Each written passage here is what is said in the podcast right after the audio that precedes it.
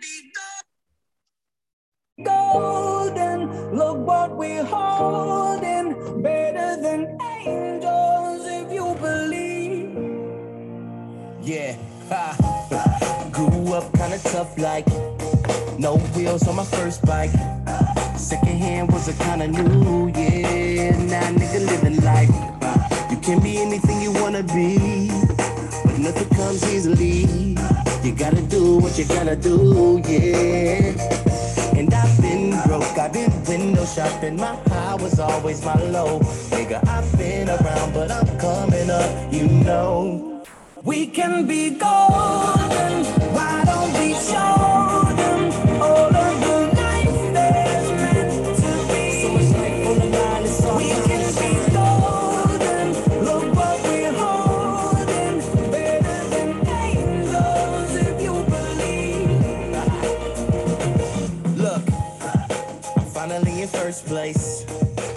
Have there in the first place.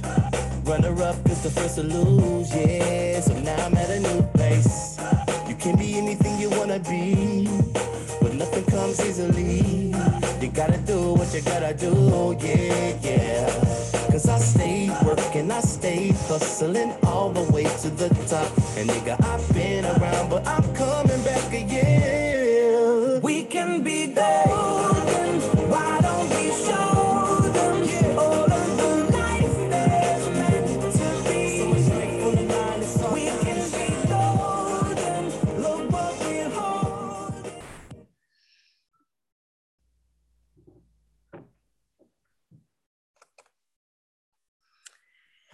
Ja, så er det jo blevet lørdag igen, og vi er klar til Golden Talks. I dag der har jeg en kvinde med i den varme stol, og det er Helle Fjord, som er med os, og hun er, sidder ikke i Danmark, hun sidder faktisk på den anden side af verden, han er sagt, eller næsten. Helle, vil du komme på, så vi kan hilse på dig? Det vil jeg. Ja, hej Helle, og velkommen til. Tak for det. Tak for det. Og tak fordi, øh, tak fordi jeg måtte øh, trænge mig på. Ja, selvfølgelig, selvfølgelig. Nu skal du se, jeg tager lige en mikrofon ind på her, fordi så kan det være, at lyden bliver endnu tydeligere her. Skal jeg lige se en gang. Prøver du lige en gang at... Kan du høre mig godt nok, Naomi? Det kan jeg, det kan jeg. Ja. Og du kan høre mig. Ja, det kan jeg. Super, Fint. super. Højt og klart, ja. Dejligt. Jamen Helle, øh, jeg tænker på, om du vil starte med ganske kort at, introducere dig og fortælle, hvem du er. Ja, det vil jeg. Og det er jo sådan et flydende spørgsmål, det der med, hvem man er. Men, men i hvert fald her nu, i det her øjeblik, hvor jeg sidder i din varme stol, der er jeg et øh, frit, et kærligt, et fredfyldt, et hvidebegærligt, et øh, glad, øh, eventyrlystent menneske, Mm. øh, verdensborger og kvinde, der bor i Las Vegas og er gift med Joe. Og jeg har faktisk taget hans efternavn også, så jeg hedder Hellefjord Hudson nu. Ah, godt den er jeg lige i dag og her nu. Ja, dejligt. Og øh, så tænker jeg, Helle, hvad så der ud over, øh, øh, at du ligesom er her, hvor øh, du sidder i Hudson, og det, eller undskyld, ikke sidder i Hudson, du, at du hedder Hudson. Der har jo været en, øh, der har jo været en, en rejse dertil, kan man sige. Ja, Så jeg, jeg tænker, jeg kunne godt tænke mig, at vi rejste lidt tilbage i tiden til øh, en særlig oplevelse, eller en særlig situation, der gjorde, at, øh, at du endte her i dag måske. der er mange. Øh, jeg vil starte med udgangspunktet, og det er, det er min barndom, og det er jo der, hvor rigtig mange, rigtig mange dejlige og, og, øh, og, og trængte oplevelser bliver skabt, og som man ofte tager med sig i livet. Mm. Øh, Jeg er født på en gård. Jeg, jeg blev født i 1965, og jeg er født på en gård ude i det øh, midtjyske i Uljydeland, tæt på Herning. Og jeg er yngste barn af en søskende flok på fem, og det er, der er ret stort spring. Der er 12 år mellem mig og den næste, så min ældste søster, hun er 22 år ældre end mig, og min, min yngste storesøster er så de her knap 12 år yngre, øh, ældre end mig. Og øh, min far havde sklerose, øh, da jeg blev født, så jeg er, jeg er simpelthen opvokset næsten alene øh, på den her gård. Min søster, hun forlod, øh, hun forlod gården i en alder af 17-18 år, tror jeg, der rejste hun til Spanien. Mm. Så jeg har haft en, en tilværelse som enebarn øh, med en forælder, der havde en kronisk sygdom. Og det i sig selv, og, og, og det der med at bo langt ude på landet, så jeg havde ikke lige en, en barndom, hvor jeg kunne gå ud på gaden og, Mm. Og møde en masse børn og lege med dem og sådan noget. Jeg var meget alene, og det er egentlig der, starten af mit liv øh, har været den her oplevelse af, at jeg er alene, øh, og, og det er jeg Mm. født med. Nu tror jeg meget på energier, og, og det, man, det man oplever allerede som foster inde i mors mave, man får nogle ting med derindefra. Så jeg er, øh, jeg er født med sådan en indgroet sidren i mig, sådan en bekymring over, kan jeg klare den, og det er lidt farligt at være i verden, og, mm. og jeg er alene, og jeg skal passe på. Og så var der, øh, der var nogle energier, fordi min far var syg, altså den her med, at vi skal passe på far. Øh, vi, og, og, og, og, og jeg sådan øh, indtog en sådan en duk-stilling, Mm. Øh, næsten fra starten. Jeg var et meget livligt barn. Jeg var, jeg var meget øh, kærlig. Meget, jeg betragter mig selv som et meget kærligt menneske. Øhm, og det har jeg med fra min barndom. Og det var ikke sådan, at jeg ikke var elsket. Det var jeg sandelig, og jeg mærkede også kærligheden. Men jeg var meget knyttet til min far, fordi vi skulle passe på ham. Mm. Og inde i huset, der kunne jeg sådan mærke øh, både et, øh, dengang vidste jeg ikke, at det var et energetisk pres, men det, når jeg sådan kigger tilbage og, og rationelt tænker over det, så var det et energetisk pres. Og så mærkede jeg sådan en knugen i min krop hele tiden. Så jeg brugte naturen som min bedste ven. Øh, jeg, øh, når, når jeg havde det svært og, og træt, så gik jeg ud i haven, ud i træerne. Jeg klatrede rigtig meget i træer. Jeg elsker træer, og det er øh, og jeg kravlede helt op i kronen. Og når jeg sad deroppe, så kunne jeg trække vejret frit. Og så følte jeg simpelthen, at jeg havde hele verden for mine fødder. Øh, så den der øh, eventyrlysten og, og forestillingsevnen, den blev udviklet der meget, meget kraftigt. Jeg havde simpelthen, jeg drømte mig mange forskellige steder hen. Så det er egentlig mit udgangspunkt Mm. for både en, øh, en, en øh, den selvindsigt, jeg havde med derfra, den blev egentlig skabt både emotionelt og, og fysisk. Altså det, jeg mærkede fysisk. Øh, og så øh, lidt senere, nej, en, en, en, øh, en ting mere, det er mine søskende, som jo var voksne, Mm. da jeg kom lidt op i alderen der. Når de kom hjem, så oplevede jeg jo selvfølgelig, hvor, hvor glade mine forældre var, vores forældre var. Og det var selvfølgelig igen, når jeg i dag står og kigger tilbage på det, det var for, at nu var flokken samlet. Mm. Men jeg havde den der følelse af indenfra, det kan jeg huske meget tydeligt, jeg havde den der følelse af, de kan bedre lide dem. Fordi Ah. de, jeg, jeg er den, der er alene her, jamen jeg er problembarn. Og, og det næste lag, det kom så på, da jeg blev mobbet. Jeg blev mobbet voldsomt i skolen. Rigtig Mm. mm. systematisk. Og det er jo en historie, man hører fra mange mennesker. Mm. Jeg blev mobbet med min syge far. Jeg blev mobbet med, at fordi dengang, der, man kendte ikke så meget til sklerose. Mm. Øh, og folk var egentlig sådan lidt i tvivl om, hvorvidt jeg var et ægte barn. Altså hvorvidt, hvorvidt jeg, jeg var min fars barn. Om, at det var nogle voldsomme historier, der gik rundt, og de, de landede jo, det er jo det der, det, der bliver talt om hjemme ved spisebordet. Det går jo i børnene, og dengang, Mm. der havde man ikke den der indsigt om, og forståelse for, hvad det er, børn de snapper op, øh, som man Mm. har i dag. Mm. Så jeg blev mobbet rigtig meget med, med de forældre, jeg havde, og de var gamle. Altså, min mor var 44, min far var 56, da jeg blev født, så jeg var, jeg var virkelig en efternøler.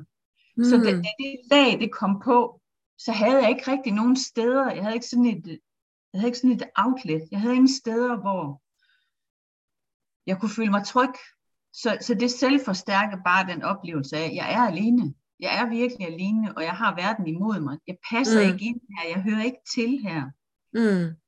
Så det er jo en kæmpe stor klum. Altså det, var, det, var, Mm. det var en lang historie, men det er faktisk Mm. udgangspunktet, som har fulgt mig i rigtig mange årtier. Ja. Om ikke Øh. rigtigt at passe ind, eller være forkert placeret. Var det sådan? Jamen, Jeg følte mig i realiteten ikke sådan meget forkert. Jeg følte bare, at jeg ikke passede. Altså, mm. jeg, jeg, at jeg ikke passede ind. Jeg Mm. havde stadigvæk sådan en, jeg havde faktisk en ret stor følelse og oplevelse af det at være inde i mig selv. Altså min vitalitet, den var jo inde i mig. Mm. Og den, der brugte jeg så naturen. Øh, Ja. Når jeg, jeg kom ud i naturen, så, så øh, der kunne jeg mærke det. Altså der Mm. kunne jeg virkelig mærke det.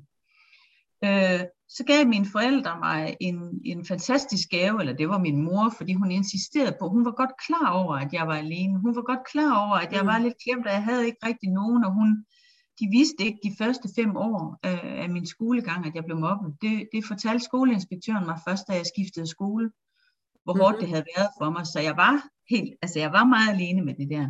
Og du brugte heller ikke selv, undskyld, og du brugte heller ikke selv dine forældre øh, Nej, at komme nej, hjem og sige, jeg bliver mobbet. Nej. Nej, fordi. Nej. det var en tosidig ting. Altså på den ene side, så var jeg dybt flov over mine forældre. Jeg skammede mig over mine forældre, fordi Mm.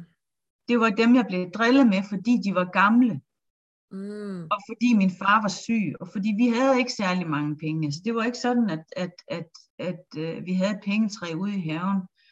Det var, jeg gik i genbrugstøj og, og alt sådan noget der, jeg, men, men jeg blev passet godt på derhjemme. Det var bare ikke det, jeg havde fokus på, fordi det hele var så svært. Mm. Så jeg var flov over dem og skammede mig over dem på den ene side, og på den anden side, så var jeg dybt lojal. Det er man. Altså, Mm. så, så synes jeg, det var synd for dem. Oveni, at det var Mm. synd for min far, fordi han var syg. Ja. Så det var, jeg, jeg navigerede i rigtig mange felter på mm. Mm. det tidspunkt. Mm. Virkelig. Mm.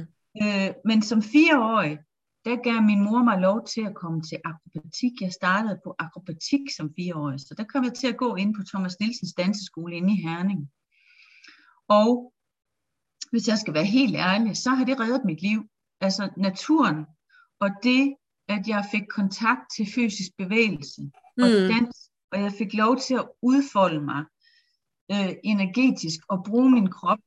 Ellers er jeg sgu ikke sikker på, at jeg havde klaret den. Altså jeg er ikke sikker på, at jeg havde været levende i dag, hvis ikke jeg havde haft bevægelsen og dansen. Mm. Så jeg gik til akrobatik, og så kom senere jazzballet på. Øh, i, jeg gik til akrobatik i 12 år, tror jeg, og jazzballet øh, lidt kortere tid. Mm. Og det, Mm. altså det der med kroppen, det kropslige, og dansen, musikken, og have rytmen, Mm. så har det været en gave for mig. Mm. Nu tænker jeg på også, Helle, nu siger du, øh, du bruger så flot ordet alene, ikke? Øh, at du var alene og følte dig alene.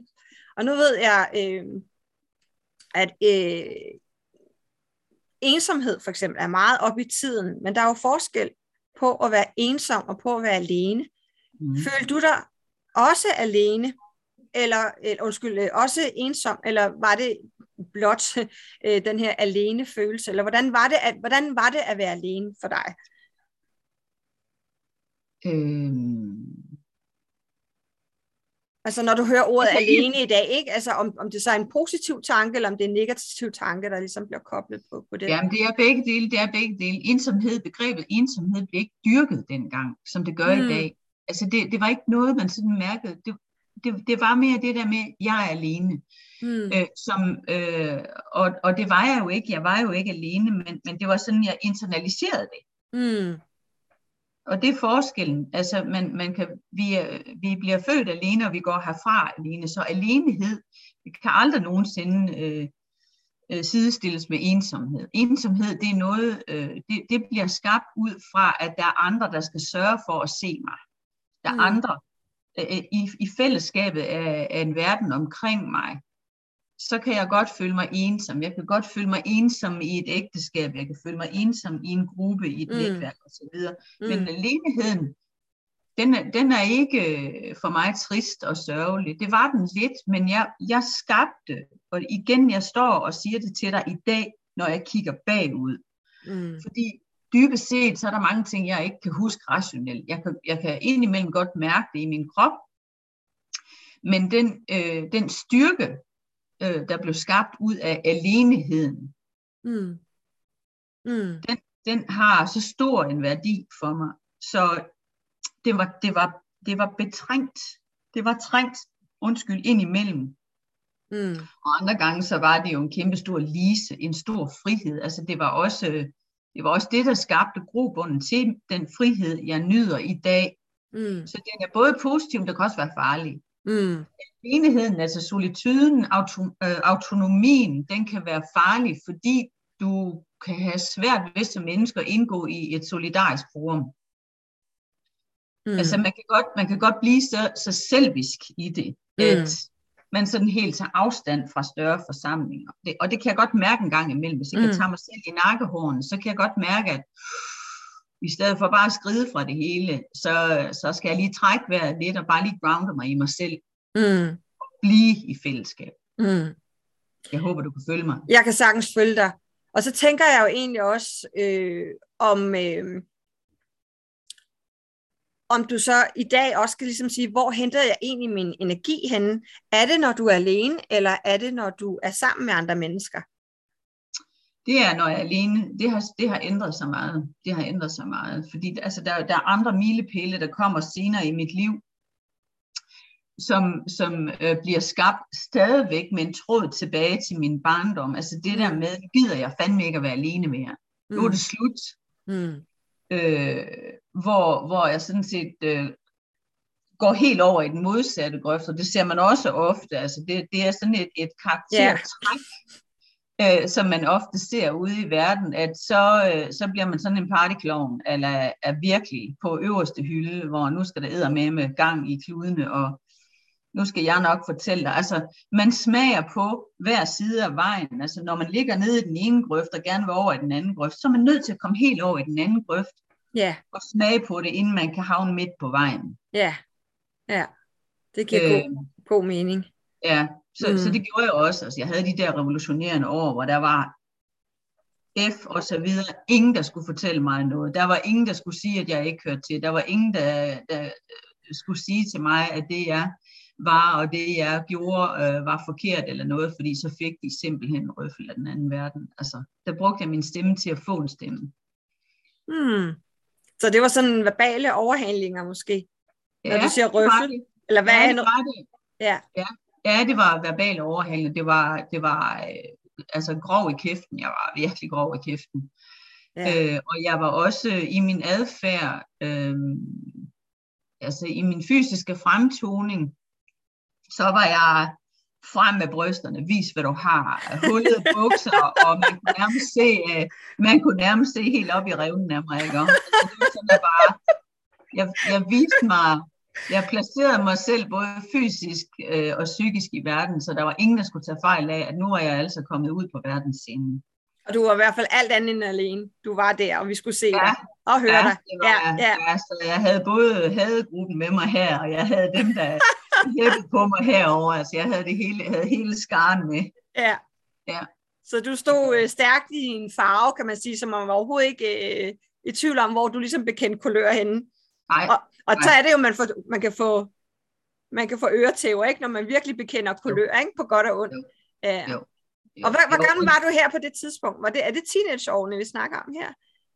Eller er det Øh, senere? Ja, det, ja, altså det er, det, er, det er, ja, det er det. Det er teenageårene. Altså jeg havde, øh, og det, det, det er ikke noget, jeg sådan har, har udbasuneret. Jeg vil heller ikke gå ind i det i dybden, men jeg havde nogle ret voldsomme seksuelle krænkelser som 15-årig. Hmm. øh, som igen, altså der kommer kroppen igen ind i Mm. mm. billedet, øh, som en, det er lidt ligesom sådan en håndtaske, du ved, du kan bare lukke den, når du ikke gider have noget med den at gøre mere, så kan du børste den af, og så kan du bare lukke den for det indhold, der du gider ikke at rode rundt i det der. Mm. Så, så der, der afskar jeg egentlig mig selv fra, fra den fysiske oplevelse af, og, og, og også den fysiske øh, mærkbarhed af min krop, den skar jeg fra en Mm. 15. Altså fra strubehovedet og ned efter, der var, der var min krop egentlig lidt et skaffedyr, så jeg havde også, øh, der, der, der trådte jeg ind på den seksuelle arena, Mm. øh, og brugte bare min krop. Altså min krop var sådan en, øh, det var sådan en brobygger til at få fysisk adgang til en Mm. mm. lille smule kærlighed indimellem. Så jeg havde Ja, rigtig ja. mange seksuelle eskapader med ufattelig mange mænd. Ja, ja. Øh, og øh, så der startede min revolution i realiteten. Og så, så blev jeg i folkeskolen ind til og med 10. klasse, for ligesom at ryste mange af de der mobber af mig. For De Mm. skred nemlig til gymnasiet fra 9. klasse. Mm. Så tog jeg 10. klasse med meget bevidst, og så startede jeg i gymnasiet. Så da jeg startede i gymnasiet, der der tog jeg skeen i den anden hånd. Altså der ændrede jeg simpelthen karakter. Mm. Og Mm. det element, det har jeg brugt mange gange i mit liv, når jeg har flyttet mig et andet sted hen, og, og ploppet mig selv ned i et samfund, hvor ingen kender mig. Fordi der har man nemlig muligheden for at gøre noget helt andet, og være en anden. Mm. Det er Mm. det, teaterverden kan også. Det er det, skuespil kan også. Det er, man kan bringe andre dele af sig selv frem, Mm. man har undertrykt. Både på Mm. grund af det samfund omkring en, men også fordi man har været medskabende til det. Ja. Øhm, Hvad, Så- undskyld Helle, hvad tænker du så om det der med, øh, ja, det er nemmere, når vi skifter miljø, eller hopper ind i, i nogle nye sammenhænge. Men der er også det her, der hedder, at nissen flytter med. ja, Hvad tænker du så om det? øh, det er ikke nemt at få øje på den nisse i de der unge år. Det er ikke der, det er ikke der man forstår, fordi der er, mens man er på identificeringsrejsen, altså mm. hvem, hvem vil jeg være i forhold til det, jeg oplever, og de mennesker, jeg møder, der er det det, der betyder noget. Det er det, der Mm. gælder. Mm. Så, så man, øh, det der med at finde en plads i verden ud fra, hvor man er i verden, altså hvilket samfund man bevæger sig rundt i, det er enormt vigtigt, frem for at få øje på, hvad det er for en nisse, man har med. Altså der, det, det, er ikke, Mm. det er de færreste, der er der. Nu, nu generaliserer jeg bredt, det ved jeg godt, og det, er- og det er ellers noget, jeg, jeg er meget imod det der med at generalisere, men af de mennesker, jeg har talt med, og min egen søn, altså når jeg kigger på teenageårene fra generation til generation, jamen det, der betyder noget, det er at finde en plads i et fællesskab. Og det starter her. Det starter i det samfund, i det miljø, man vokser op i. Så identificerer man sig ud fra en snæver kreds af klassekammerater, dem, der lige bor i landsbyen, Mm eller dem, man leger med på gaden. Mm. Mm. Ja, det er verden. Der starter identificeringen af en selv. Mm. Og så breder det sig ud, men jo flere samfund man plopper sig selv ned i, jo flere steder man rejser hen, jo bredere spektrum har man for at identificere sig selv og finde sin egen plads, mm. og så begynde at glo på de nisser der. Ja. ja. Mm, Men hvad tænker du, at der har, der har været din... Øh, altså, at du har taget de her store spring, og du har jo fortsat øh, med det her med de her store spring, øh, også faktisk frem til i dag, ikke? Øh, og det kommer vi jo selvfølgelig også til. Øh, hvad var det, der gjorde, at, at du havde den her bevidsthed og det her med overskud til? Øh, fordi det er jo langt fra alle, der har det, og slet ikke som ung, at sige, nu vælger jeg at gøre det her, nu springer jeg ind i noget, eller nu har jeg brug for det her. Altså det kræver jo virkelig øh, både bevidsthed og, og mod, tænker jeg. Jamen, det er så her, hvor min mor kommer på banen. Fordi der var et skældsættende punkt, øh, da jeg var 16. Der var jeg på en tur, en påsketur, øh, med min klasselærer. Jeg, jeg passede hans børn en gang imellem, og det fik jeg ikke en reje for. Og han var samtidig øh, øh, afhopper af det ungarske håndboldlandshold tilbage i, i 60'erne. Han havde sådan nogle håndboldture til Ungarn. Og der gav han mig sådan en rejse, at jeg kunne komme med hen over påsken. Og da jeg så kommer hjem, så var min far død. Min far døde, mens jeg var i Ungarn. Øh, og det finder Ah. jeg først ud af, da jeg kommer tilbage på gården Hmm. øh, i 1982. Øh, så påske, øh, han, han døde påskemorgen, og anden påskedag kom vi så tilbage. Øhm, og der, der sker der et kollaps på alle led. Altså for det første, han er væk, han er fysisk væk, jeg kan ikke se ham mere. Hmm. Øh, jeg oplever min mor øh, kollapse. Jeg oplever den sorg, jeg oplever energien skifte, jeg oplever på alle niveauer i mit liv, der oplever jeg bare, at livet det stopper der. Og, og der, der har jeg så vel at mærke, der året for inden, der har jeg været ude for de her seksuelle krænkelser. Der, der er det sket. Hmm. Jeg har sådan en, der er allerede der sket et skifte i min identitetsopfattelse. Hmm.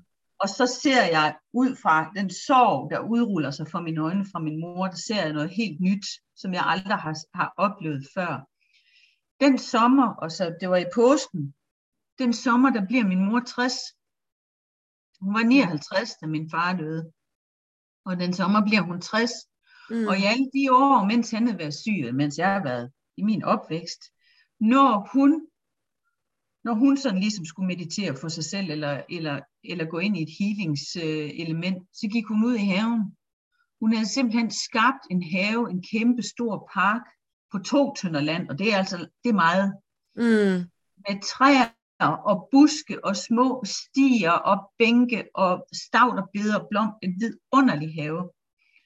Og efter hun ligesom havde rejst sig fra den der sorg, øh, så stiller hun mig spørgsmålet, om jeg vil hjælpe hende med at åbne haven. Hun kunne godt tænke sig at åbne haven for haveinteresserede. Øhm, men hun kunne kun gøre det, hvis jeg ville hjælpe hende. Og det, jeg skulle hjælpe hende med, det var, at vi skulle bage kringle og tvebakker og lave kaffe og være klar, når der kom gæster ind i haven. Så, så skulle hun nemlig gå på havevandring med gæsterne, og så skulle jeg servere kaffen. Mm. Og, fra det, og det sagde jeg selvfølgelig ja til, fordi jeg tænkte, Gud, fri mig vel. Øh, og der begyndte jeg at lære min mor at kende. Jeg så det skifte i min mor, og det er faktisk ret vigtigt. Øh, og det er også et vigtigt budskab til forældre derude, Mm. at det, det, de skifte, vi foretager selv, det viser vores børn, hvilke muligheder der er for dem. Så jeg så hende fra at være en, en omsorgsperson, for hun var dybest set ikke andet i min verden. Hun passede på mig, og hun passede mig, hun sørgede for at give mig mad osv. osv. Og hun passede min far, og så udstak hun nogle regler en gang imellem. Men jeg havde, som jeg nævnte før, mit fulde fokus på min far, fordi det var ham, det drejede sig om, det var ham, der var syg, det var ham, det var synd for. Lige Mm. pludselig var væk, så, går, så træder hun ind på, en, på sin egen nye arena og skaber sig selv et nyt liv. Og det får jeg lov til at være med til at hjælpe hende i. Mm. Og hun havde nogle pragtfulde år med den have der, Mm. og hvor jeg mødte en hel masse mennesker. Og der blev skabt et forum, hvor hun også mødte mennesker, som begyndte at, at tiltro sig til hende. Altså fra det tidspunkt, hvad jeg har hørt af saftige samtaler ude ved hendes køkkenbord om både seksuelle eskapader og og nu har den knaldt med hende derovre. Og, ja, altså okay, det er lidt groft stillet op, ikke? men jeg Ja, fik et ja, kvæg min mors mod ja. og hendes, øh, hendes passion for have og blomster, det hun brændte for. Der var ikke en skid penge i det. Det var der ikke. Mm. Efter noget tid, så stillede hun sådan en lille kasse ud, hvor der stod 20 kroners entré. Det kunne Mm. sådan lige knap nok dække ingredienserne til det der kringle og tvebakker og kaffe. Men så Mm. solgte hun nogle planter en gang, men hun, stadig, hun havde stadigvæk en invalidepension. Den fik hun lov til at beholde fra min far. Det var det, Nå. hun levede af. Ja. Det var det, hun levede af. Hmm. Så der kommer det fra, Naomi. Det var en lang afstikker, men jeg synes, det er en vigtig afstikker. Mm. Ja. Der kommer inspirationen fra til at bruge mit mod, og hvis jeg så, så jeg, vil, jeg vil gerne lige knytte en enkelt ting til det, for da jeg var færdig med gymnasiet, så havde jeg en drøm om, at jeg gerne ville være skuespiller. Mm. Øh, og jeg havde en fætter, som var lærer på Ryslinge Højskole, det er en dramahøjskole på Mm. Fyn. Og, og Motter der, hun siger, ring til Fjord. Det var hans fornavn, han hed Fjord. Han er desværre død og borte. Siger, ring til Fjord og spørg, om han har en plads til dig. Så kan du komme til Ryslinge her. Hun, synes, hun støttede mig i, at jeg skulle ikke på universitet og alt sådan noget. Det havde jeg ikke i mig alt det der. Ring til Fjord. Så ringer jeg til Fjord. Det er en torsdag. Det er en torsdag eftermiddag, jeg ringer til ham, kan jeg huske. Efter Mm. mm. sommerferien er gået i gang. Mm. Og jeg spørger, jeg spørger ham sådan, hvad- jeg kunne godt tænke mig at, at blive skuespiller. Har du en plads på, øh, på skolen? Så siger han, nej, det har jeg ikke. Vi er fuldstændig overtegnet til efterårsholdet. Men jeg mangler en, øh, jeg mangler en køkkenpige i Holland på lørdag. Hvad siger du til det? Okay. Og jeg var sådan helt tvistesvej. Han var ved siden af, der havde han et øh, rejsebyrå, der hed Holland, Holland Danmark, hvor han formidlede danske turister ned til en kanalbåd. Altså Okay. til kanal, øh, Mm. kanalsejlads i Holland, hvor, hvor man sejlede rundt, hvor, hvor turisterne de påmønstrede en lørdag. De blev Ja. kørt med bus, Christiansfeld busrejser ned til en eller anden havn i Holland. Så sejlede de rundt og boede på et skib i en uge, og så blev de hentet og smidt hjem igen Mm. der brugte man øh, typisk for arbejdsformidling på Fyn. Det var fynske piger, der blev sendt til Holland. Men nu meldte jeg om, jo, nu faldt jeg jo bare lige ned som en stik du i hans turban der. Så sagde, han kunne da godt tænke sig at støtte øh, familien. Så jeg lægger røret på, og så sagde jeg, jeg skal lige snakke med mor, og så siger hun, det skal du da gøre. Jeg sted med dig. Okay. Hallo? Og der var jeg, altså der var jeg så også 20, eller jeg var 19, på vej til at fylde 20. Så jeg pakkede sgu min kuffert, og så blev jeg kørt ned til, øh, til Christiansfeldt øh, et eller andet gudsjammerligt tidspunkt lørdag morgen. Og så blev jeg ploppet ned i Delft i Holland. Værsgo, der stod jeg med min kuffert.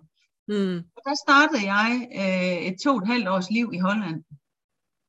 Så du boede simpelthen i Holland i to og et halvt år? Det jeg i to og et halvt år, ja. Det gjorde jeg. Der startede jeg min, øh, min udlandsrejse. Ja, det gjorde jeg. Og du Okay. havde jo faktisk din mors opbak, eller ja, det var hende, der har... Ja, det havde jeg. Ja, det Mm. havde jeg så kun indtil jeg kom hjem med ring på fingeren og var blevet, blevet, blevet forlovet med Valter og sagde til hende, nu flytter jeg til Holland. Der var hun, det var hun ikke lige så vild med. Nej, Hun synes, det var fint, at jeg tog afsted nogle måneder for at sejle rundt på den der pram der. ja. Da jeg kom og sagde, hasta luego, baby, baby Ja. så, så var det ikke sjovt mere. Nej, Men, øh, men der var jeg jo så så gammel, at øh, der havde hun ingen bemyndigelse til at... mm. Så det gjorde du alligevel, eller hvordan? Ja, det gjorde jeg. Ja. Ja. Så jeg boede i Holland i to og et halvt år. Okay. Men hvad tænker du så, Helle, her med, med de her øh, læringer? Altså, hvad har du ligesom taget med dig fra dine forældre? Øh, fordi det, det, lyder jo lidt for mig, som om det har, det har faktisk været en blandet landhandel. ikke? Altså, at du kom fra noget, og så, øh, og så viste mor sig faktisk til at være en kvinde med mange flere ressourcer og potentiale, som måske også et eller andet sted har været gemt væk, da din far var syg. Så du, for mig lyder det, som om din mor sådan har, har øh, vist dig nogle forskellige ting, som gør, at du også har øh, taget noget med derfra. Absolut. Ja, Absolut. Absolut, det har hun. Og, og, og ved siden af det havde jeg jo også min, min ældre søsken, altså min, min, øh, min ældste søster. Øh, de har en søn, der er, der er knap seks år yngre end mig. Og de tog mig faktisk med på et tidligt tidspunkt, når de øh, rejste på ferie. Det var Molsbjerg, og det var Harzen, og det var øh, Italien, jeg var med, hvor jeg sådan lidt skulle passe på ham, men også, så havde vi begge to lidt en legekammerat.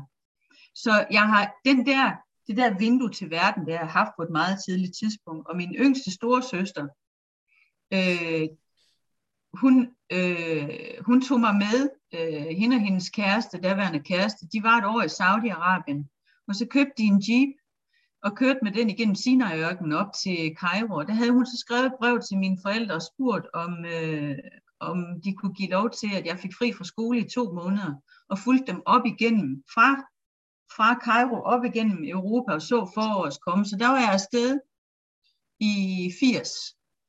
Ja, 1980, der var jeg afsted, vi var afsted i næsten fire måneder, hvor vi rejste, hvor jeg sad på sådan en lille sæde, øh, sådan en lille klapstol bag ved forsæderne i den der jeep, og der kørte vi op igennem Europa. Så jeg har haft det her vindue til verden også.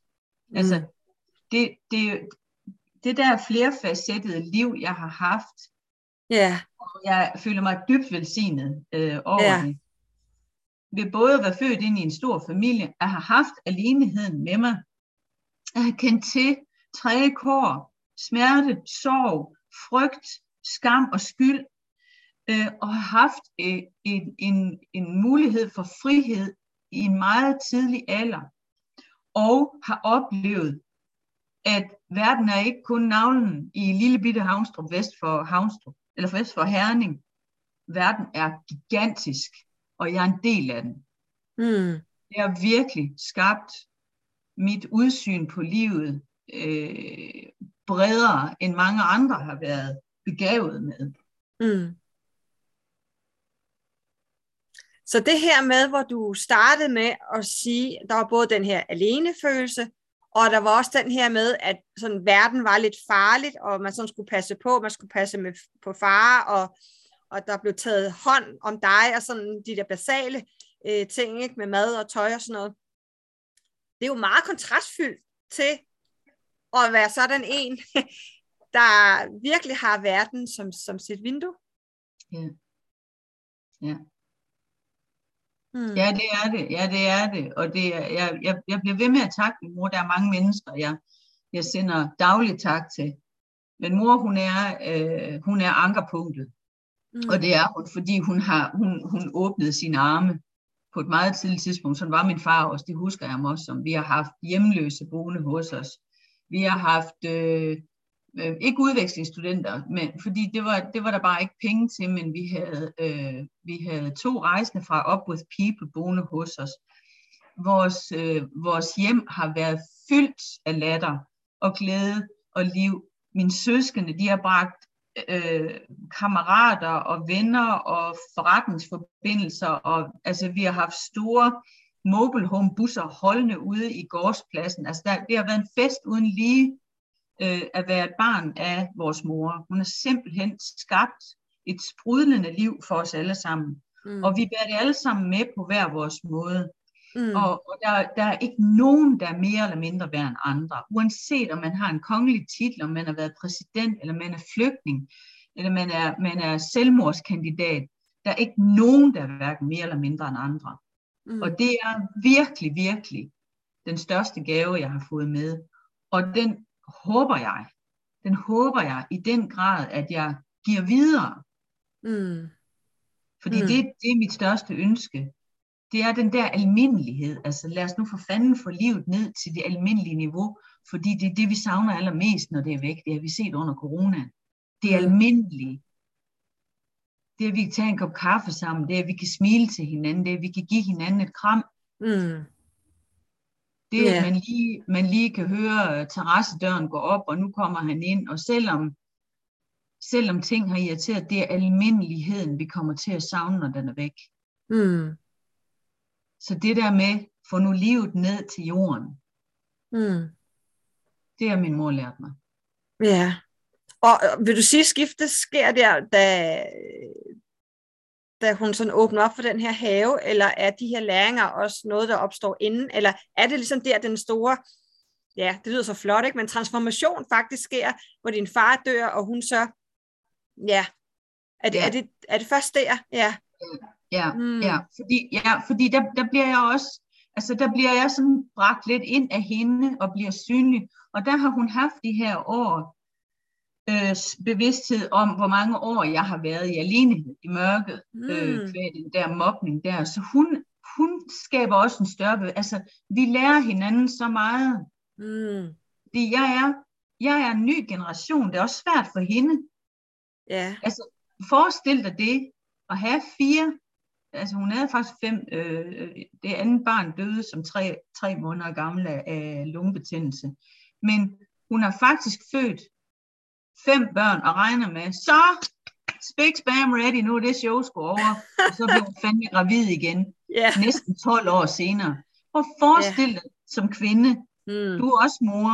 Mm. Vi mærker det der. Jeg vil eddermame betakke mig for det. Det kan jeg lige så godt sige. Ja, og hun var jo så 43, da hun blev gravid med dig. Ja, ja. Ja. Ja, det er jo en høj alder jo, at, at blive gravid ja. i, kan man sige. Ikke? Ja. ja, det var det, og det var det dengang. Mm i midt-60'erne. Det var det ja. dengang. Ja.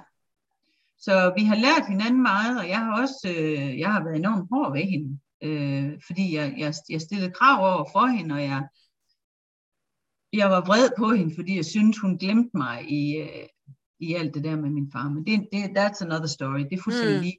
Hun, mm. er, hun var et vidunderligt menneske. Mm. Hun døde i maj 2019, efter jeg var flyttet til USA. Jeg fik desværre ikke lov til at rejse ud for at være med i hendes begravelse, fordi øh, immigrationsprocessen ja. forbød mig det. Men, øh, mm. Mm. Ja. Spændende. Virkelig spændende, og mange ting i det. Kan, altså, det var det, øh, både noget om alenehed, mobning, øh, at bruge verden som sit vindue, at have en mor, der folder sig ud på den måde efter din fars død og sådan noget, det, giver virkelig tanke, eller hvad stof til eftertanke. Mm. Øhm, ja. Og man kan sige, at verden er stadigvæk dit, dit vindue, fordi du har jo taget et stort spring. Ja. Mm. Fordi, hvorfor, hvor, hvorfor sidder du hvor, du, hvor du sidder, Helle? Jamen, du, altså, du kan jo nok høre, at jeg kan snakke, indtil køerne kommer hjem. Ikke? Ja. øh, øh, ja, men det gør jeg, fordi i, øh, øh, jeg, jeg er uddannet korrespondent i engelsk og fransk, og da jeg startede, efter jeg kom tilbage fra Holland, øh, så startede jeg i, øh, i 88 på øh, korrespondentuddannelsen i Herning. Og øh, efter vi sådan er blevet tømret godt sammen i klassen, så er der en torsdag aften, vi er, vi er til dameaften på Romantika i Herning. Og der er der lige kommet sådan en sending øh, amerikanske øh, Air Force soldater ind til byen. De skal, de skal øh, de var i Karup, øh, og der står der så sådan en helt svær med enormt lækre mænd op på... Øh, I uniform, eller hvad? Nej, dog ikke. Nej, de er ikke, nej, de er ikke galt. Nej, så, så blæret var de alligevel ikke. Nej. Nej, øh, nej de har civilt tøj på. øh, og der står, øh, og, og, og så der, der er sådan en gammel myte med, at, øh, at, øh, at sorte, sorte mennesker har rytme i kroppen, og det er, øh, det vil jeg understrege, at det er, det er rigtig langt stykke af vejen. Mm. Så der er en hel masse ude på dansegulvet, så står der den her høje, mega flotte mand oppe ved baren, og han står bare og hænger, og det er, det er Joe, som jeg er gift med i dag. Og jeg går op til ham, og vi falder i snak med hinanden, og, og, øh, og en lang historie kort. Vi bliver kærester, vi indleder et forhold, og, og han øh, bor nede i Tyskland. Han var øh, udstationeret to forskellige steder i Tyskland. Så vi har et langdistance forhold, og dengang der var der ikke noget, der hed mobiltelefoner. Der, hed, der var der en mønttelefon i det øh, Mm. kollega, jeg boede i, og den var sgu altid optaget. Så øh, når vi skrev breve til hinanden og, og aftalte, at øh, torsdag den 28. februar, der ringer jeg kl. 14, så var der en hel cremrand af folk, der også havde fået den idé, så vi fik aldrig lov til at snakke med hinanden den 28. kl. 14, vel? Mm. Men vi havde et, øh, et hæsblæsende forhold i tre år, øh, og, ku, og, og kunne i realiteten ikke rigtig finde ud af at elske hinanden, øh, og give hinanden den plads til virkelig at lade kærligheden udfolde sig. Så det endte med, at i 91-92 stykker, så rejste han videre, og jeg startede en, min karriere i Udenrigsministeriet, hvor jeg var i 11 år. Så vi mistede kontakten med hinanden efter de her tre år. Så i 2016, på min fars fødselsdag, som er den 2. oktober, Ja. der laver jeg et eller andet øh, opslag, jeg kan ikke huske, hvad jeg skrev inde på Facebook. Og jeg laver alle mine opslag offentlige. Jeg har ikke noget med privat og alt det der fjæs der. Så er der pludselig en besked, hvor der står, Joseph Hudson, how are you doing, Helle? Og jeg tænker bare, at den er sgu god med dig, fætter. Fordi jeg har nemlig været inde og lede efter ham indtil flere gange Mm. på, øh, på Facebook. Men du kender godt den der algoritme, når Facebook snapper op, at Nå, nu leder hun efter en, der Ja. hedder sådan der. Ja. Så går de ind til alle dem, der hedder sådan der og siger, her er Helle Fjord, kender du hende? Skulle du ikke til at være venner med hende? ja. så du fik en masse med samme Og navn. det er sådan en giveaway, at han har faktisk fundet ud af, at jeg... Men jeg tænker så, den skal du længere ud på landet med. Der er cirka halvanden million, der hedder Joseph Hudson på Facebook, fordi det har jeg jo fundet ud af i, i min søge. Ja, Ja. ja, det er en del. jeg sender- jeg sender en besked til ham inde på Messenger. Who are you, skriver jeg. Og han svarer med tre bogstaver. B-H-H. Så er jeg klar over, at det var den rigtige. Og det er fordi, da vi var sammen første gang, jeg knaldede mit hoved ind i alt. Altså åbne døre, lukkede døre, streger på væggen, alt. Jeg knaldede mit hoved ind i alt. Så han gav mig øgenavn Big Head Helle. Og til sidst så blev det bare for meget at sige, så kaldte han mig bare BHH. Så da han skrev BHH, så var jeg klar over, at det var den rigtige. Så begyndte vi at skrive med hinanden igen. Og hvor, og hvor mange år var der så imellem herfra, du sagde i 16? 25, 25, ja, 25, ja, så, mm, 25 år fra, fra, da vi havde set hinanden sidste gang. ja, ja, Og så var han så så nobel og så hederlig, efter vi havde skrevet med hinanden, og så kom der kamera på, og man var sådan lidt, uh. Så Ja. øh, var sket lidt med den tekniske udvikling siden gal, mand. på 25 år, ikke? Ja, Ja, hurra, hurra for det. Mm. ja, absolut. Så han tog den første tur over Atlanterhavet øh, i februar 2017, dagen efter jeg var blevet certificeret parterapeut og havde tømmermænd af helvede til. Jeg skulle jo møde ham i lufthavnen i Kastrup, var du gal, mand, hvor var jeg nervøs. Mm. Ja. Ja, Så blev vi enige om, at øh, det her vink med en vognstang, det må vi hellere gøre noget ved, og den her gang, så går vi ind mm. udbyrdet. ja, Og øh, jeg besøgte ham tre gange i 2017 her i Las Vegas. Altså, det, og det er jo tilfældigvis her, han bor, så det er grunden til, at jeg bor i Las Vegas. Altså, han er fra New York oprindeligt, han kommer fra Queens. Ja. Og jeg, har- jeg har mødt hans forældre øh, dengang. Første gang, vi var sammen. Så øh, vi blev enige om, at øh, det ville være smartere, at jeg og min søn, Markus hedder han, at vi flyttede hertil frem for at Joe til Danmark. Joe han er 65, og jeg er, øh, jeg er 56. Og det er simpelthen, det vil jeg ikke byde ham Nej. at flytte til Danmark. Jeg har arbejdet med rigtig mange udlændinge i min tid på arbejdsmarkedet i Danmark. Mm. Og det vil jeg simpelthen ikke byde. Altså, immigrationsregler, de er rigide verden over. Det er, det er Mm. ikke øh, specifikt for, for Danmark eller USA, men, men det der med, at man skal lære dansk øh, for at kunne bosætte sig i Danmark, og når man er tæt på pensionsalderen, det vil jeg ikke byde ham. Så vi Nej. startede processen med at komme herover, Markus og jeg, Mm. Øh, og vi blev anbefalet af øh, to af hinanden uafhængige immigrationsadvokater, hvordan vi skulle gribe det an, og vi skulle søge det, der hedder et fiancé-visa. Og det gik vi i gang med i 2017. Og øh, her er lavalderen, den er 21, så det vil sige, vi skulle være sikre på at få det visum i hus, inden Markus fyldte 21, og det gjorde han så i 2018, i juni. Og det ville tage fire og en halv måned, så vi havde jo fin tid. Mm. Men det havde vi ikke. Det tog dobbelt så lang tid, og Markus han blev skåret af i sidste hug. Sidste step af immigrationsprocessen, der blev han skåret af. Nå. Så der skulle jeg, der skulle jeg tage mit livs største og sværeste beslutning. Mm. Vil jeg blive i Danmark og sige farvel til Joe, eller vil jeg rejse til USA og rejse fra min søn? Og jeg valgte det sidst. Men jeg er jo ikke rejst fra min søn. Men det var det, er det sværeste, jeg nogensinde har været ude for. Jeg har Mm. aldrig prøvet noget, der var mere smertefuldt. Aldrig. Og, og på samme tid, altså man kan jo både og, det er jo ikke enten eller. Man mm. kan jo Mm. både elske og ville noget så indtrængende øh, og ønske noget så brændende, og samtidig være i dyb sorg. Det kan faktisk godt lade sig gøre. Altså. Og det, Ja. det, der er så svært, det er, når følelserne de står i kø inde i en. Hold Mm. kæft, hvor var det en umulig opgave. Mm. Men Hvad- jeg var kun hvad, hvad brugte du så som, øh, som hjælp, altså øh, for at finde dit, dit, dit svar?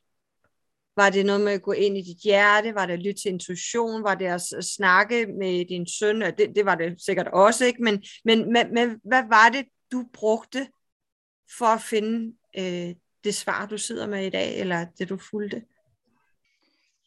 Ja, for det første så sagde jeg det højt. Jeg mm. sagde det højt, at det var svært. Og jeg sagde det højt, at jeg havde dårlig samvittighed. Jeg sagde det højt, at jeg, at jeg skammede mig over øh, at have lyst til at følge mit eget hjerte, at have lyst til at følge min kærlighed. Mig. At gøre noget for mig. Der udelukkende handlede om mig. Øh, jeg brugte min veninde, jeg havde faktisk en veninde, som, som jeg har takket mange gange, hun, hun sagde til mig i sin tid, oprindeligt, da jeg kørte rundt i Namfam, Markus han skal først være færdig med gymnasiet, han skal først være, og så kan vi, og vi venter lidt. Hun, hun tog mig simpelthen ind en dag og kiggede mig i øjnene, så sagde hun, nu må du simpelthen stoppe dig selv. Du har været den mest vidunderlige mor for dit barn. Og selvom det bliver hårdt for dig, så skal du gøre det her for dig. Du skal flytte. Du skylder ikke nogen som helst noget, bortset fra dig selv. Kom i gang. Og Markus, han kan komme og besøge dig, og det kan I godt klare. Så de, de, de ringede i mig de her ord. Og jeg stillede ikke Markus et spørgsmål, Markus et spørgsmål, for han skulle ikke have ansvaret for Mm. min rejse. Men da, da han blev skåret fra,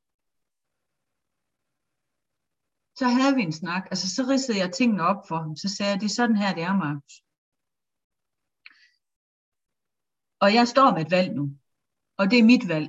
Og den beslutning, den skal jeg nok tage. Men jeg- Men jeg vil støtte dig i det, du gerne vil. Og jeg vil også støtte dig i det rum, der hedder, jeg ved det ikke. Det er det vigtigste rum at være i og tillade at være. Det der, jeg ved det ikke. Mm. Øhm, Ja. Så jeg brugte egentlig det at sige det højt. Jeg brugte det at græde hver gang tårerne kom. Jeg brugte det at reagere når jeg mærkede det kropsligt i mig, og det gør jeg stadigvæk. Jeg mærker det stadigvæk indimellem, og det skal have lov til at være der, og det får lov til at være der. Jeg folder det ud, jeg er med det. Fordi det sker inde i mig. Mm. Det sker ikke andre steder end inde i mig. Det er mine følelser, det er min rejse, det er min sorg og smerte. Mm. Det er min gevinst, og det er mit tab. Altså det, det hele, der er både og hele vejen omkring. Mm. Mm. Så rejsen var at være med det, og sige det højt. Og, og også beskytte mig selv, fordi jeg har også, jeg fik også formaninger med, og det kan jeg lige godt sige, dem fik jeg af min familie. Altså der, der, var, der, var, der var folk, der sagde, hvordan kan du gøre det, og det bør du ikke, og det skal du ikke, og sådan mm. Mm at finde min egen røst i det, det har også været svært. Det har mm. også været svært, fordi der kommer, der kommer hende den lille der, som yeah. egentlig var alene. Der kommer hun og siger, nu er jeg alene igen. Mm. Øhm, mm. Eller nu, og nu bliver jeg dømt af andre. Ja, nu er jeg forkert. Altså nu, nu, er jeg, nu bliver jeg, nu, altså der mærker jeg forkert. Der, der, der mærker jeg faktisk, det ved jeg godt, jeg sagde, at jeg ikke følte mig forkert, men der mærker jeg det der med, Mm. At hvis jeg gør det her, mm. så bliver jeg ude igen. Mm. Så er jeg ikke med i flokken længere. Mm. Men jeg er glad for, at jeg tog beslutningen. Og, og, det har, og det har virkelig også, når jeg står og kigger over på min, på min søn, så har det også hjulpet ham med mange ting. Fordi jeg har også fået øje på, øh, hvordan jeg var i min moderrolle dengang. Mm. Undskyld. Og det har også givet mig en, øh, det har givet mig en styrke i at spørge ham mere ind til, hvad har du brug for som en voksen søn fra din modne mor? Fordi jeg er ikke en, en ung mor til et lille barn længere, eller en teenager. Mm. Jeg er en moden mor til en fuldvoksen mand. Mm. Og det er ham, der skal bestemme, hvordan han gerne vil have, at jeg er mor for ham nu. Mm. Det er ikke mig, der skal bestemme det. Mm. Øh, og det er enormt vigtigt, det, det er også et, et, budskab, jeg vil give her, det er, at øh, vi, kan, vi kan give vores børn så og så meget, vi kan give dem et rammesæt, og så skal vi slippe dem fri. Altså vi skal, vi skal stoppe med at, at fordømme eller dømme dem. Vi skal starte med at bøje os i ydmyghed over det, de kan vokse til og blive klogere, end vi er i. Mm. Det er virkelig vigtigt. Mm. Så der skal vi have fat i teenagerne i os selv. Ja. Så hvad vil du sige, Helle, at, at, øh, at der ligesom har ligget af læring i, i dit liv til din søn, og måske også til os andre? Hvad, hvad er det, vi ligesom øh, kan lære fra dig, eller du ligesom gerne vil give videre af læring til os? Øh, øh, Øh, både, det er både svar på det, og også øh, hvad jeg gerne vil huskes for, for det spørgsmål stillede du også. Det er nemlig rigtigt, ja. Brug livet til at lære, hvordan du vil leve dit liv. Mm. Det er det, vi har fået livet til. Det er at lære det. Og mærk det indenfra ud, men, men giv dig selv lov til at se det udefra ind, så længe som muligt, så du kan mærke forskellen indenfra og ud, i forhold til det, der sker udefra ind. Mm. Og så, altså, lad være med at tage dig selv for højtidligt. Ja. Yeah. Helt ærligt, lad være med at tage dig selv for højtidligt, og, og hold livet nede på jorden.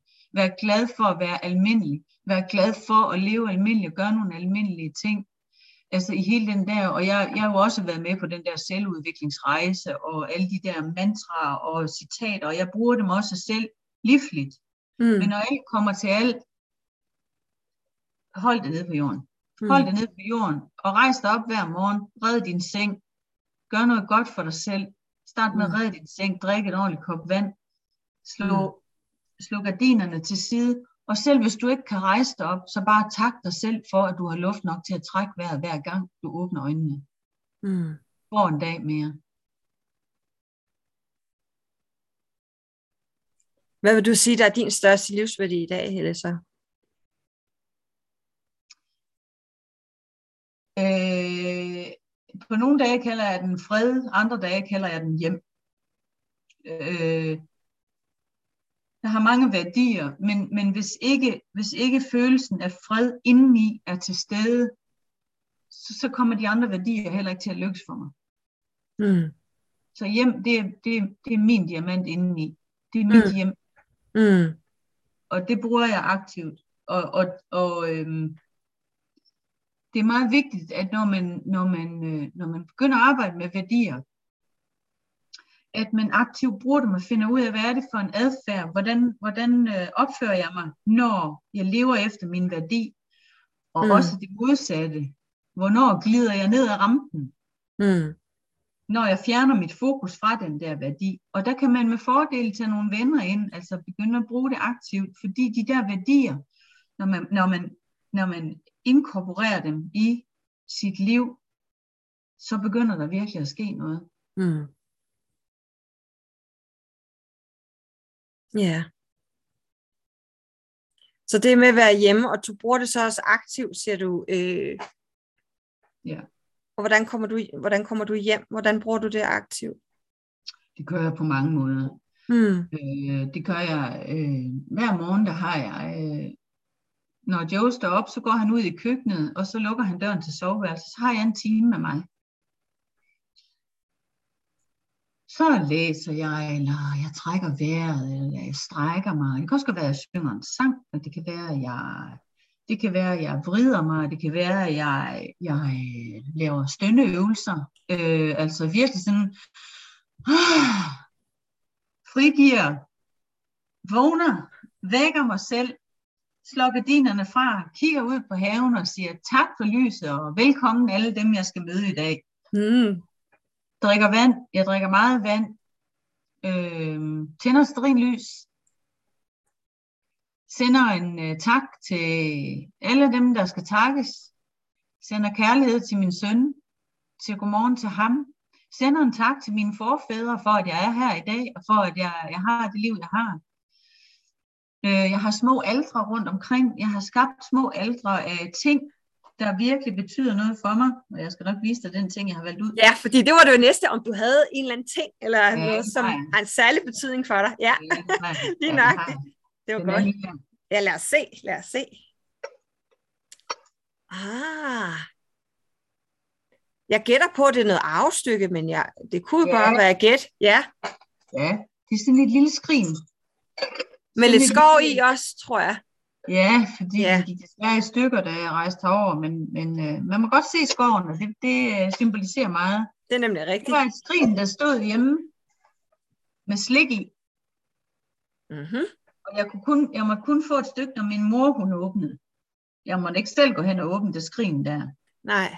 Hun havde styr på, hvor det stod. Og, og da jeg rejste herover, altså inden, øh, inden hun kom på plejehjem, og inden jeg rejste, hun var pisse sur over, at jeg rejste herover. Hun Mm. var virkelig vred på mig, fordi hun følte, Ja. at jeg rejste fra hende. Men hun var godt klar over, at når hun gang ikke var mere, øh, så hendes august og alle de ting, som hun efterlod sig, der ville jeg jo ikke kunne tage møbler på nakken over Atlanten. Så hun gav mig som det første, det skrin der, så sagde hun, den skål skal du have, for den er mest din. Der var mest slik i den på grund af dig. Det var dig, der fik mest slik ud af den. Og det var dig, der jeg elskede det skrin. Jeg synes simpelthen, det var bare så flot. Og jeg var så bange for at smadre det. Og så fik jeg hendes, øh, jeg fik en sølvspiseske af hende, som hun havde fået i konfirmationsgave. Den har jeg også fået. Mm. Og så har jeg fået nogle små sølvteskeer. Ja. Små øh, sølv servietholdere. Mm. Og hver gang jeg dækker bordet, altså hun er jo med mig overalt, så det er det, jeg mener, det er, det er også Mm. mm. noget det, jeg gør for at mærke min fred. Jeg har de her aldre af, af ting, der minder mig om mennesker, der minder mig om historier, der minder mig om steder, jeg har været, der minder mig om følelser, jeg har haft. Mm. Fordi Så kommer jeg i kontakt med alle aldre i mig selv. Mm. Det er fred for mig, og det er Ja. for mig. Og så er du hjemme. Jeg ved godt, hvem jeg er. Ja. Ja. Dejligt. Tusind tak, Helle, og dejligt at høre, at du kommet hjem i dig. Ja, Og så er det tak. nemlig lige meget, hvor man er henne i verden, bare man er hjemme Ja. i sig selv, ikke? ja, Så smukt. ja. Rigtig Selv godt. tak, selv Ja. tak. Ja. Du er virkelig rigtig skøn at selskab med. Tak og i lige måde. Det har været en fornøjelse, Helle. Tusind tak for det. Og Selv øh, så fortsat øh, god rejse både Tak. der, hvor du er, og måske du også kigger forbi Danmark på et tidspunkt igen. Ikke gør for at jeg. bo, men øh, for at besøg måske. Nej, men det gør jeg. Det kan Ja, du regne. Det kan dejligt. regne med. Stor kram og kys og Ja, kærlighed. tak skal du have. Tak og lige måde. Tak skal du have. Vi ses. Ha' det godt. Ja. Ja. Hej. Hej.